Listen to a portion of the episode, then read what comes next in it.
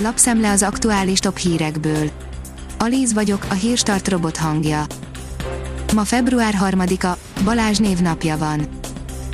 A Demokrata oldalon olvasható, hogy a magyar példát követné Románia.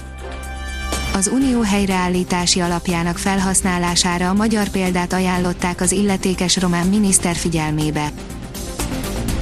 Egy életen áthathat a gyermekkori táplálkozás, írja a 24.hu. Akár évekkel később is kimutatható lehet a bélbaktériumokban a helytelen gyermekkori táplálkozás. Az Agroinform írja, engedély nélkül vágtak ki 10 hektárnyi erdőt Somogy megyében. Egy férfi engedély nélkül 10 hektár erdőt vágatott ki, hogy kultúrnövényt termeszen a helyén.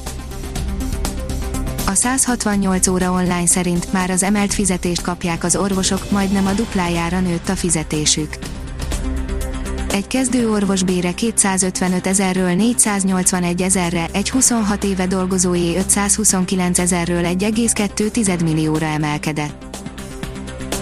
Az M4 szerint operatív törzs részlegesen újraindulnak az egynapos sebészeti beavatkozások. Kásler Miklós miniszter a szájsebészeti és fülorgégészeti egynapos beavatkozások kivételével ismét engedélyezte az ambuláns műtéteket, és új koronavírus elleni gyógyszert kezdtek el alkalmazni két budapesti kórházban, többek között erről is szó volt a mai tájékoztatón. Az Autopro írja, leállt a Dacia romániai termelése.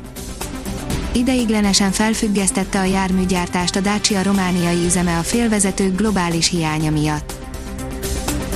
A magyar mezőgazdaság oldalon olvasható, hogy az új vízkezelési módszer kenterbe veri a fordított ozmózissal való sótalanítást. Magas sótartalmú talajon nehéz növényt termeszteni, csak az ottani viszonyokhoz alkalmazkodott fajok élnek meg a szikes talajokon, a dél-amerikai avokádó termesztés is küzd ezzel a problémával, amin svájci technológiával próbálnak segíteni. A kitekintő oldalon olvasható, hogy megpróbálkozik az olasz kormányalakítással Mario Draghi. Sergio Mattarella olasz államfő szerdán felkérte Mario Draghit, az Európai Központi Bank előző elnökét egy szakértői kormány megalakítására, aki a helyi politikai gyakorlatnak megfelelően fenntartással el is fogadta a megbízást. A 444.hu oldalon olvasható, hogy éjszakánként csoportosan erőszakoltak ujgur nőket a kínai átnevelő táborokban a BBC újabb áldozatokat szólaltatott meg, akik csoportos nemi erőszakról, éheztetésről és elektrosokkolóval történő kínzásokról számoltak be a kínai átnevelő táborokban. A Hír TV szerint Merkel és Macron is venne az orosz oltóanyagból. A francia államfő a koronavírus elleni vakcinagyártás és a forgalmazás felgyorsítására kérte a gyógyszeripari vállalatokat a 24.hu oldalon olvasható, hogy kellemetlen helyzetbe hozták Szijjártót. Egy mezt kapott ajándékba, csak hogy szerepelt rajta egy szám is. Csütörtökön éri el a melegedés a tetőfokát, írja a kiderül. Több napon keresztül a megszokottnál jóval enyhébb időben lesz részünk, délen, délnyugaton lesz a legmelegebb, itt csütörtökön 17 fok is lehet, de 16 fokot többször mérhetünk majd a hét folyamán. A Hírstart friss lapszemléjét hallotta.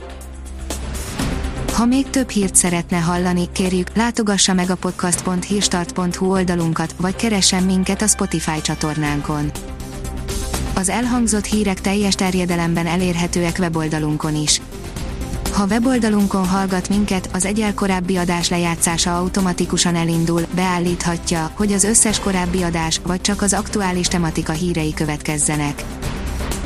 Köszönjük, hogy minket hallgatott!